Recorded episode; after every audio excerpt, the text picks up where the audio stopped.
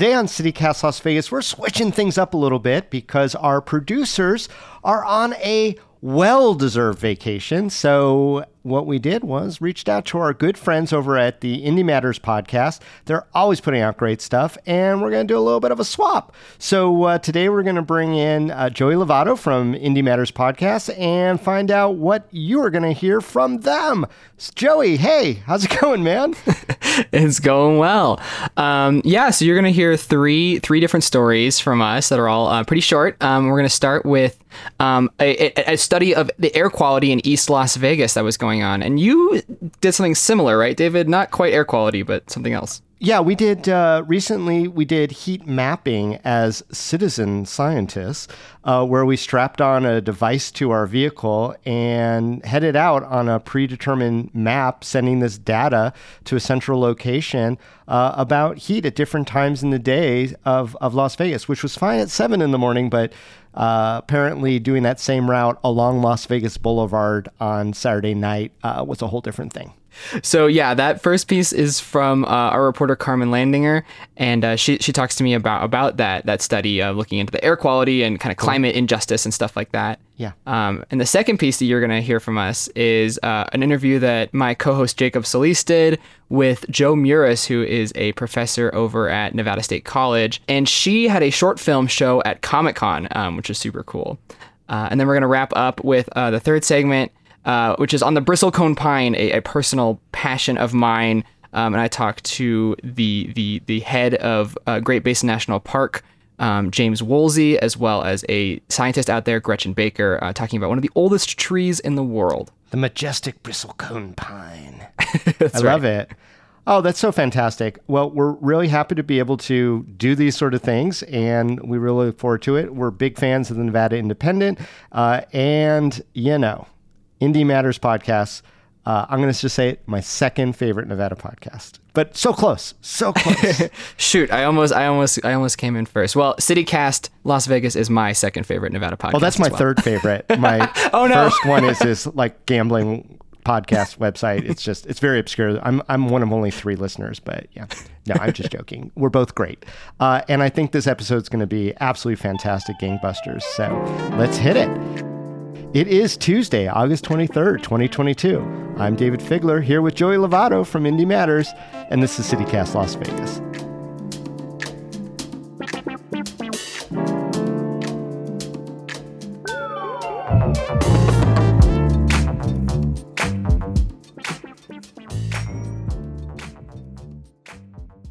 We've got a story on one area of the Las Vegas Valley that's being heavily impacted by poor air quality and what that means for its residents. That's right, and one project called Buen Aire para Todos project is looking to help improve and monitor the air quality in the area.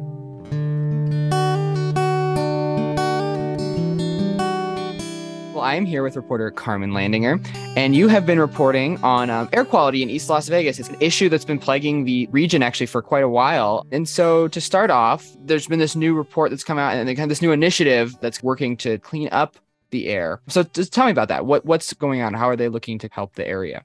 Yeah, so it's actually a fund started by the Environmental Protection Agency, the EPA, and they're working with Impact Nevada, the Desert Research Institute, East Las Vegas Library and also with Make the Road Nevada and a couple of other partners. And through that, they got a $300,000 grant in order to implement monitors and sensors around the East Las Vegas area. And those monitors and sensors will help check on the clean air because there is currently there's a lack of air quality monitors in East Las Vegas Therefore, there isn't a lot of data on the air quality. However, the data that they do have at the current moment shows that the air quality in East Las Vegas is poor compared to the air quality in other areas. And so, what this plan is doing is it is going to help to implement those monitors, and they're going to be putting 10 monitors outside in like public areas, street lights, outside of buildings. And then they're also going to be placing 10 monitors and sensors on food carts and food trucks. East Las Vegas has a very high amount of Latino residents, 66%. So it makes up the large majority of the community. And a lot of those workers actually work outside in food trucks, gardeners, all types of like outdoor businesses and they're more directly affected with the heat. So that's why it's really important that these monitors are placed on more of these outdoor elements. And then they will also be placed inside houses as well. It's going to be placed inside 20 indoor houses of like voluntary participants. And then there also is going to be filters that's placed inside those houses as well. I'm curious too. Like you said, there isn't much monitoring there now, but the monitor they have been doing it, shows that the air quality is not great. What what is the air quality like there right now? Yeah, so if you check like the EPA website, they have like their Air Now, which shows like the air quality index, and from that, on like a typical day to day basis, it is at a moderate rate with high levels of ozone, high levels of PM two point five, which is particulate matter, and both of those come from pollution from vehicles, highways. East Las Vegas is located right next to the Spaghetti Bowl intersection. And so, what a moderate rate means is people, if they are sensitive or at higher risk of health factors, that they should probably limit their time outside, spend a little bit more time indoors, and just monitoring what the air quality is in order to protect their health. Uh, it's a it's a large population center and it's in a it's in a valley so that poor air collects. But it, it, does seem like east las vegas is, is disproportionately affected by this poor air quality and caused by the climate crisis that we're seeing. Why is east las vegas being more disproportionately affected by this? Yeah so a lot of this has to do with environmental justice. East Las Vegas is one of the communities that is a little bit older compared to other communities here in Las Vegas. And with that, when you really inspect the whole situation, you can find like areas of redlining, which is a discriminatory practice in which neighborhoods of color were placed in areas that were underestablished.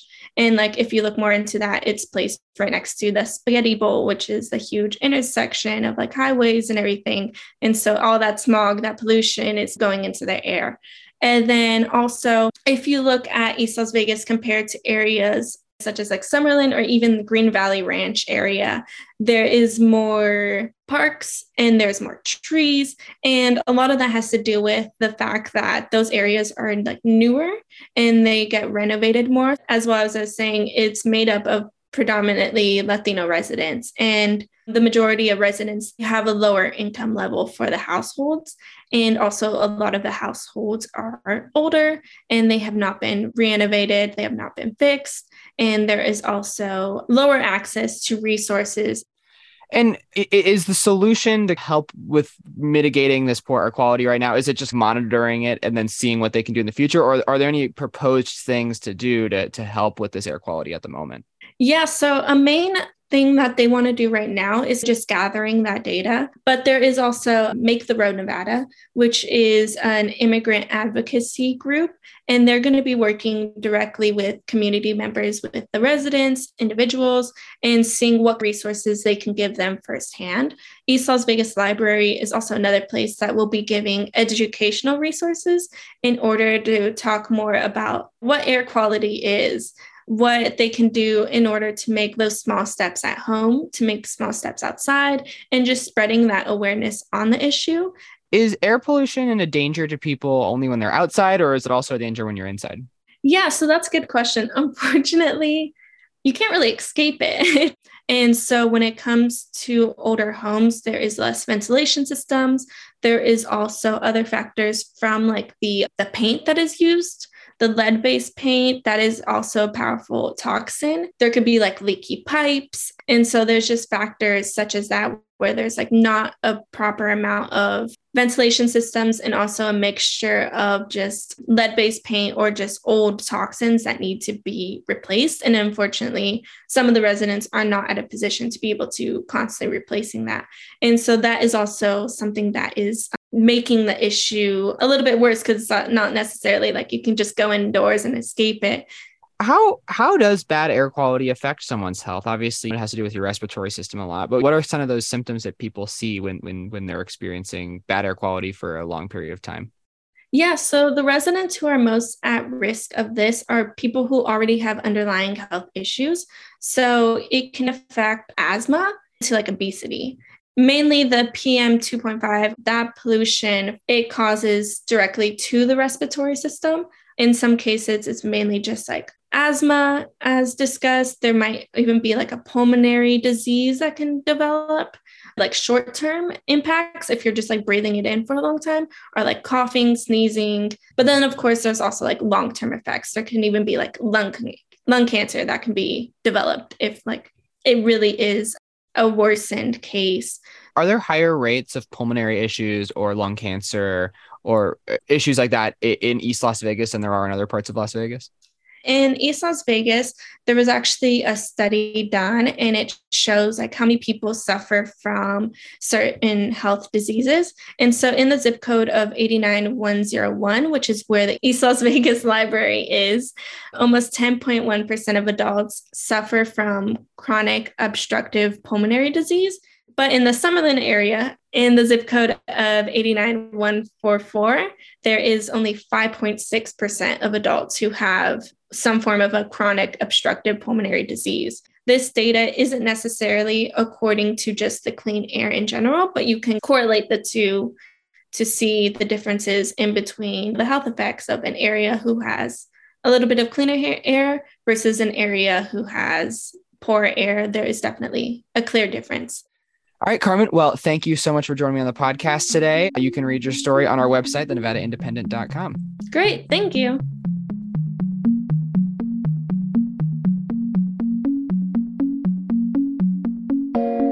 We have an interview Jacob did with Jo Meuris, a professor at Nevada State College. Her animated short film, Aurora, aired at San Diego Comic Con this year, and she talked about her journey getting there. What got you into animation, just as a medium, as an art form? It's funny because actually, what I wanted to do in, when I was in high school is I wanted to do comic books. But my guidance counselor tried to convince me that I needed to be doing something with my science grades. So I didn't actually end up in animation until afterwards. I did two years of um, a, a pre med degree and I was miserable. And my mom got pissed off at me because I was making everybody around me miserable. And she said, What do you want to do? You know, if you don't want to do the medicine thing, don't do the medicine thing. What do you want to do? And Nightmare Before Christmas had just come out. And I remember seeing it and being like, Oh no, it's this it's this is what I should be doing. And so I told her I wanted to be an animator and she said so go be an animator. And so I looked up animation programs. It was so obvious that was where I needed to be. Okay. Well, before we get too far away from it, I have to ask, you wanted to get into comic books. What was your what was your favorite comic book? It was the it was the DC line. Superman, Batman, Wonder Woman. So then what is it specifically about animation that sort of gets you going as an artist? Oh my gosh, it's many things. It is the way it can be used to tell a story. Hand drawn animation is about symbol- symbolism because things are simplified for the medium. But for me, what I love the most is just the process, the obsessive minutia of it. It's very soothing. and I love how when you start with just like a line on the page and you just kind of work like frame by frame, and all of a sudden, this thing comes alive and it moves. And there there are things that I, I mean even the film when you know when I was watching it in the screening I was looking at it going like oh my god like I I remember animating that scene but I don't remember the process of animating it anymore. All I see is the results and it's like I I did that? Like I have no idea where that came from so I want to dig into the movie itself a little bit. So for the listeners, you are the creator of a short film called Aurora, which is about a girl and a horse called Aurora, and it's drawn in this lovely sort of children's book animation style. What's the challenge of animating something like that that really sort of like lacks the regular 3D forms that we're used to? So I chose that style on purpose, partly because I wanted for the audience to like experience the story and experience the emotion in the story. And once you design something that is extremely figurative, then it becomes a story about that specific person in this specific situation. Working in that style itself is a challenge in that like most people will just I mean people probably look at the trailer and be like it's stick figures like they we are so used to seeing something that is overproduced these days especially with computer animation. You know it's it's so overly designed and like there's just so much content in a single frame. And so i knew that already that simplified style people were going to be like oh i don't like that. Like that's not what an animation is supposed to look like. So my goal was to focus on the animation itself on the way that it moved. I wanted it to move really nicely. When you're trying to translate that motion into animation, what's that process like? Can you describe it? Depending on the shot, it's always a slightly different process. So, if something very simple, you can say, okay, the movement's going to start here and end there. So, you'll start with your first pose, you'll start with an end pose, you'll fill in some of the middle ones, and then you'll time it so I wanted to ask about the story itself, right? Because you've got this little girl who makes friends with a horse named Aurora, but it's a bittersweet story, and I'm not going to give it away. Go find it at a festival near you if you want to go watch it. But what led you to this story? I guess why was this a story you wanted to tell in this short? So this is a story I've actually I had it it sat in my back pocket for like 20 years. When I originally conceived of it, I mean, I had the very first couple lines in the film and it was this it was accompanied by a gleeful little children's drawing style doodle when i met this horse named aurora and she was just the most beautiful creature i had ever seen. And how you will have these connections with an animal sometimes like anybody who has a pet who you connect with it when you're like that's the one. I mean that that was aurora. She followed me around and was like chewing on my clothes. I'm gonna freaking cry. I'm sorry. um, and like nuzzling my like shoulder and my back, and she just wouldn't leave me alone. And the the breeder was like, like she really likes you, and I'm like, yeah, I know, I can tell. I, I'm gonna have to find a way to to bring her home with me. And that was, I mean, initially it was just the first lines of the of the film. That was going to be the the rest of my life and yeah, we can't give away the film, but things don't always work out the way you expect them to. And when things happened, the story evolved from that. Okay. So I wanted to ask specifically about Comic Con. So the animation show of shows, which is distributing this film through showings right now, had a showing at Comic Con. And as part of that, you were on a panel there in San Diego. So can you just describe what was that experience like? I'm going to try not to swear. Holy sh- Nope, too late. Sorry. I'd never been to Comic Con we already have established that like I wanted to do comic books when I was a teenager. I mean, Comic Con has existed for as long as I have been alive. It was nerds who went in the 80s and 90s, and we were the ones who knew about it. And then it became this huge pop culture thing and I've I've wanted to go my whole life and never managed to get there. And getting tickets now these days it's really really difficult. So it was one of those things like it's on my bucket list. I, I really I have to do this one year, but I never thought that I was going to get to. So this was my first Comic Con ever, and I was presenting. It was just this like it was just it, ah like I just can't. there was not there's like no way to describe it. I mean i was just on adrenaline high the entire time i was there and when we were there there was i don't know the exact numbers but there's someone around 4000 people it was packed. It was full. It was full to bursting. And yeah you just look out and there's just all these people and they're looking at you. And you know they did a q&a after and and that was that was really cool too because there was a lot of questions just like directed at me. It was amazing. It, it, was it was so cool. You had your panel, and that is an incredible experience, right? For you as an animator, as a professional, to get to go do that and present to people and that audience. But also, it's Comic Con, so you're there. It's a packed schedule. What was your favorite thing that you did there while while you're in San Diego? I mean, you have to walk the exhibit floor, and of course, I'd be walking around, and people would stop me and ask me about my film, which I, I wasn't expecting. The coolest thing I got to do on the floor, I found the heavy metal booth and I used to read that. I used to read Heavy Metal magazine when I was a teenager. I would buy it and hide it underneath my bed. My parents would not have been happy to find out that I was reading that magazine. And there wasn't a line, so I got to talk to them and just, it, I mean, it was cool. And when you know when they told me they're still looking for like new and emerging artists, I was just like, okay, that's the next thing I need to check off my list. Jo Meuris is an animator and a professor at Nevada State College whose short film Aurora was playing at the animation show of shows at Comic Con. Jo, thanks so much. Thank you. All right, now you're going to be hearing a piece on the bristlecone pine, one of the oldest trees in the world. And I went on a hike with James Woolsey, who is the head of the Great Basin National Park, as well as talked to Gretchen Baker, who is a scientist out there studying the bristlecone. James Woolsey is the superintendent of Great Basin National Park, and he and I went on a hike a few weeks back so that he could show me something really special.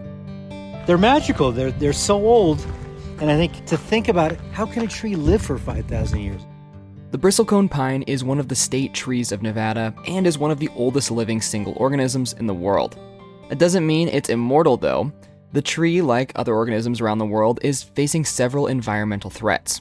We'll dive into that in a minute, but first, let's hear more about these spectacular trees' age. I think bristlecones help put life into perspective. You have to work a little bit to get to go see these bristlecones, but if you take the time to do that, you feel appreciative of all they've gone through and you realize, ah, yeah, life might be better than I think it is. that was Gretchen Baker. She's an ecologist and a cave specialist at Great Basin National Park. She talked to reporter Daniel Rothberg and me for this story. Well, bristlecone pine is one of the longest living organisms on Earth when you get up to the trees and you look at the bristlecone pines, you just feel a little different. They started growing long before you were born, long before your parents were born, your grandparents, back many, many generations.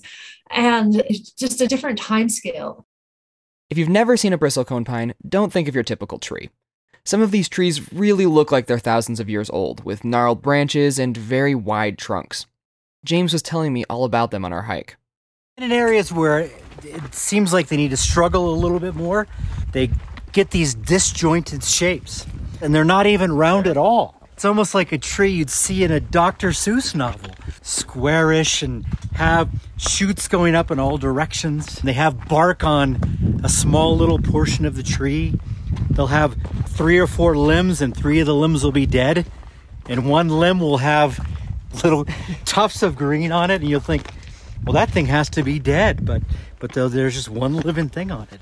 So we're coming up on this one, which really is a funky one. I mean, it, it's so hard. It's like a stone. Yeah. and I mean, this one has more green than most of them, and that's probably why it grew up a little bit.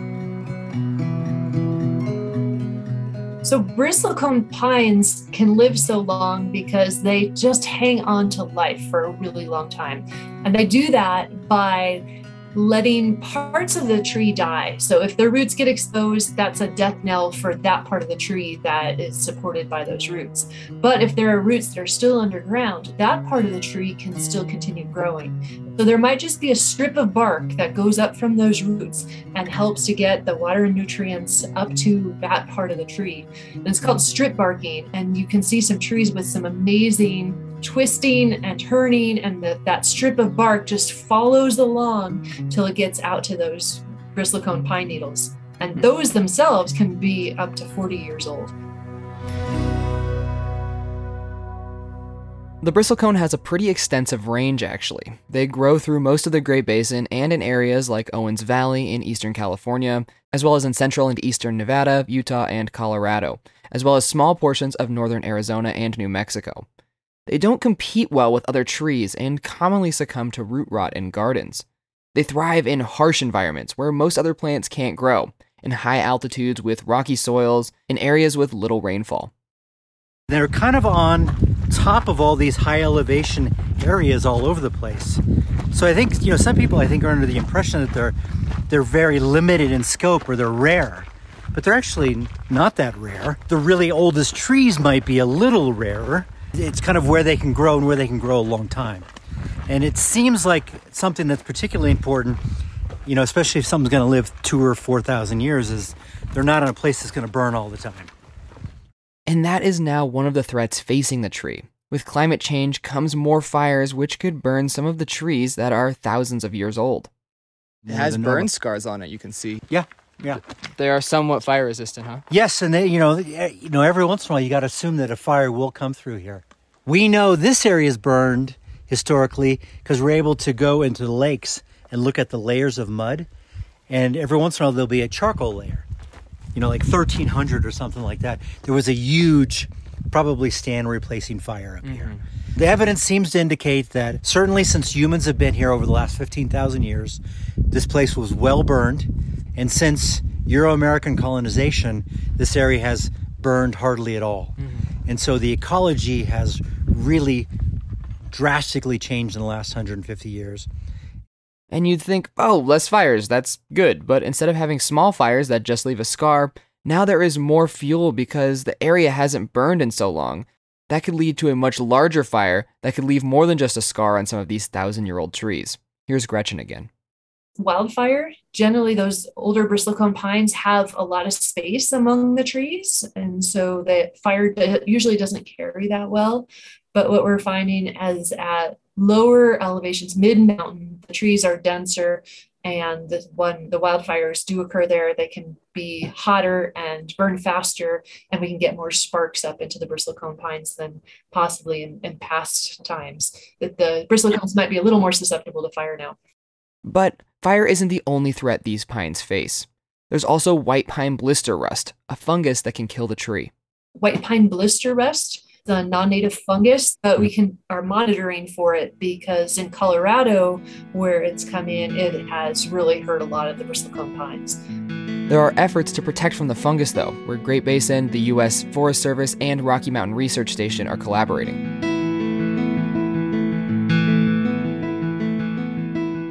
And another threat to the tree, and possibly the scariest, are beetles. We're, we're learning more and more about this, but yes, there are little bugs that seem to be natural, almost predators of trees. And so we have beetles, but it does seem like the bristlecone in particular seems more able to withstand those things and fend them off. And then we've just discovered a couple of populations of bristlecones that are being invaded by beetles. And one is on the range in Death Valley that Telescope Peak is on.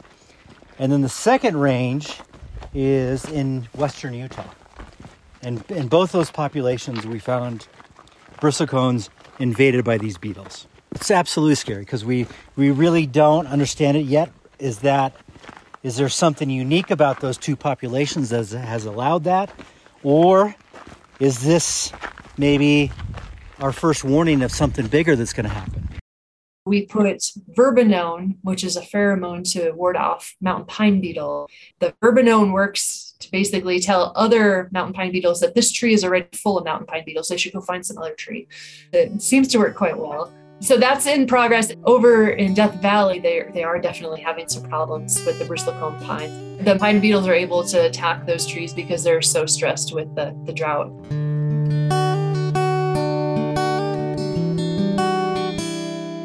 On top of all of this, the environment that these trees grow best in poses a challenge in and of itself. The fact that some of these trees make it thousands of years is a minor miracle. Bristlecone pines are the masters of living in harsh conditions. They have to deal with really cold temperatures all winter long. They deal with a nearly nonstop wind because the, the the ones that grow the longest are often on ridges. And because of that, they grow in these unique forms where a lot of them are hunched over or growing in a particular direction because the wind has shaped them. If they're lucky enough to make it past the, the seedling stage, when they can be eaten by various things, they, they have to grow very slowly, deal with very little water, very few nutrients. They can deal with a lot of intense sun because they're up at high elevations. They deal with just all sorts of environmental difficulties, and yet they just keep doing it year after year and century after century and millennia after millennia.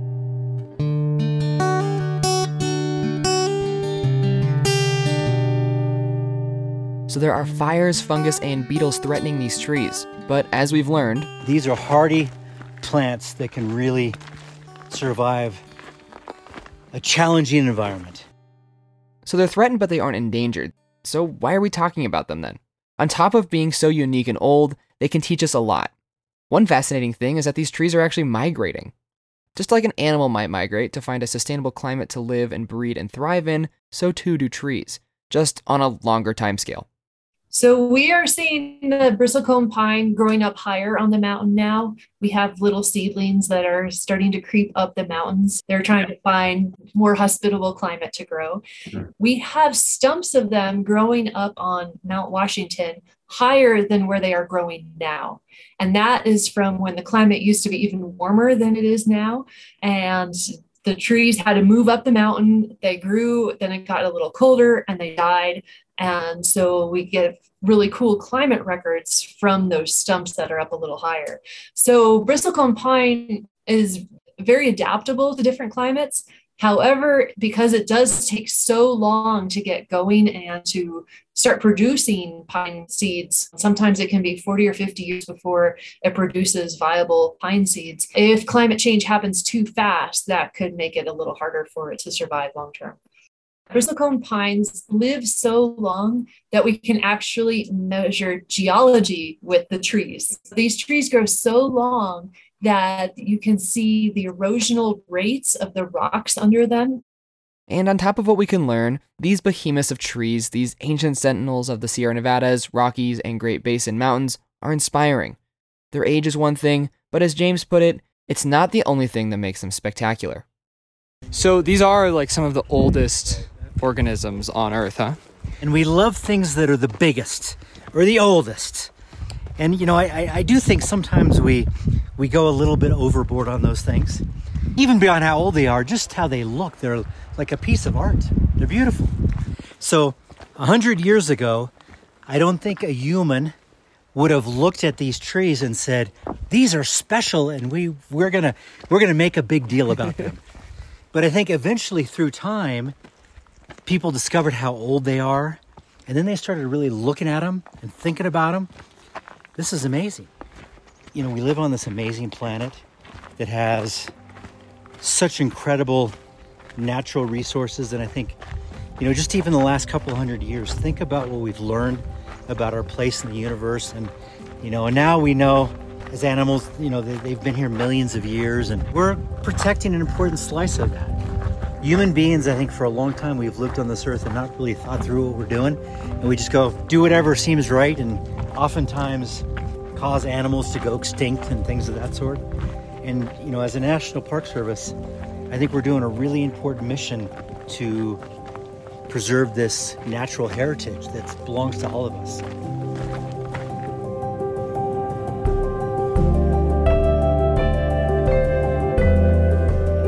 This piece was reported and produced by myself, Joey Lovato, and Daniel Rothberg. It was edited by me with additional help from Jackie Valley. I was also able to go on that hike with James thanks to PBS Reno's show Wild Nevada. They will have an episode all about Great Basin National Park and Baker, Nevada that is supposed to air sometime in spring 2023, so make sure to keep your eye out for that.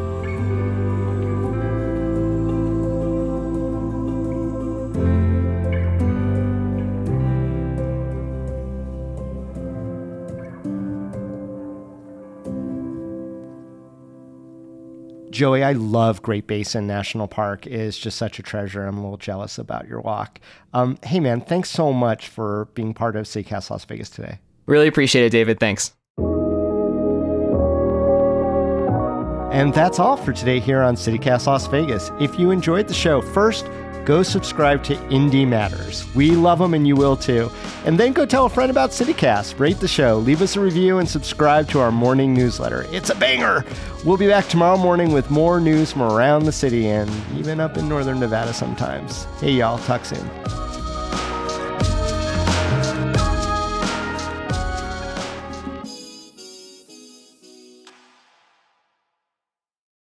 I really appreciate it, Dayvid. Appreciate uh, you guys as well. That was terrible. That was awkward.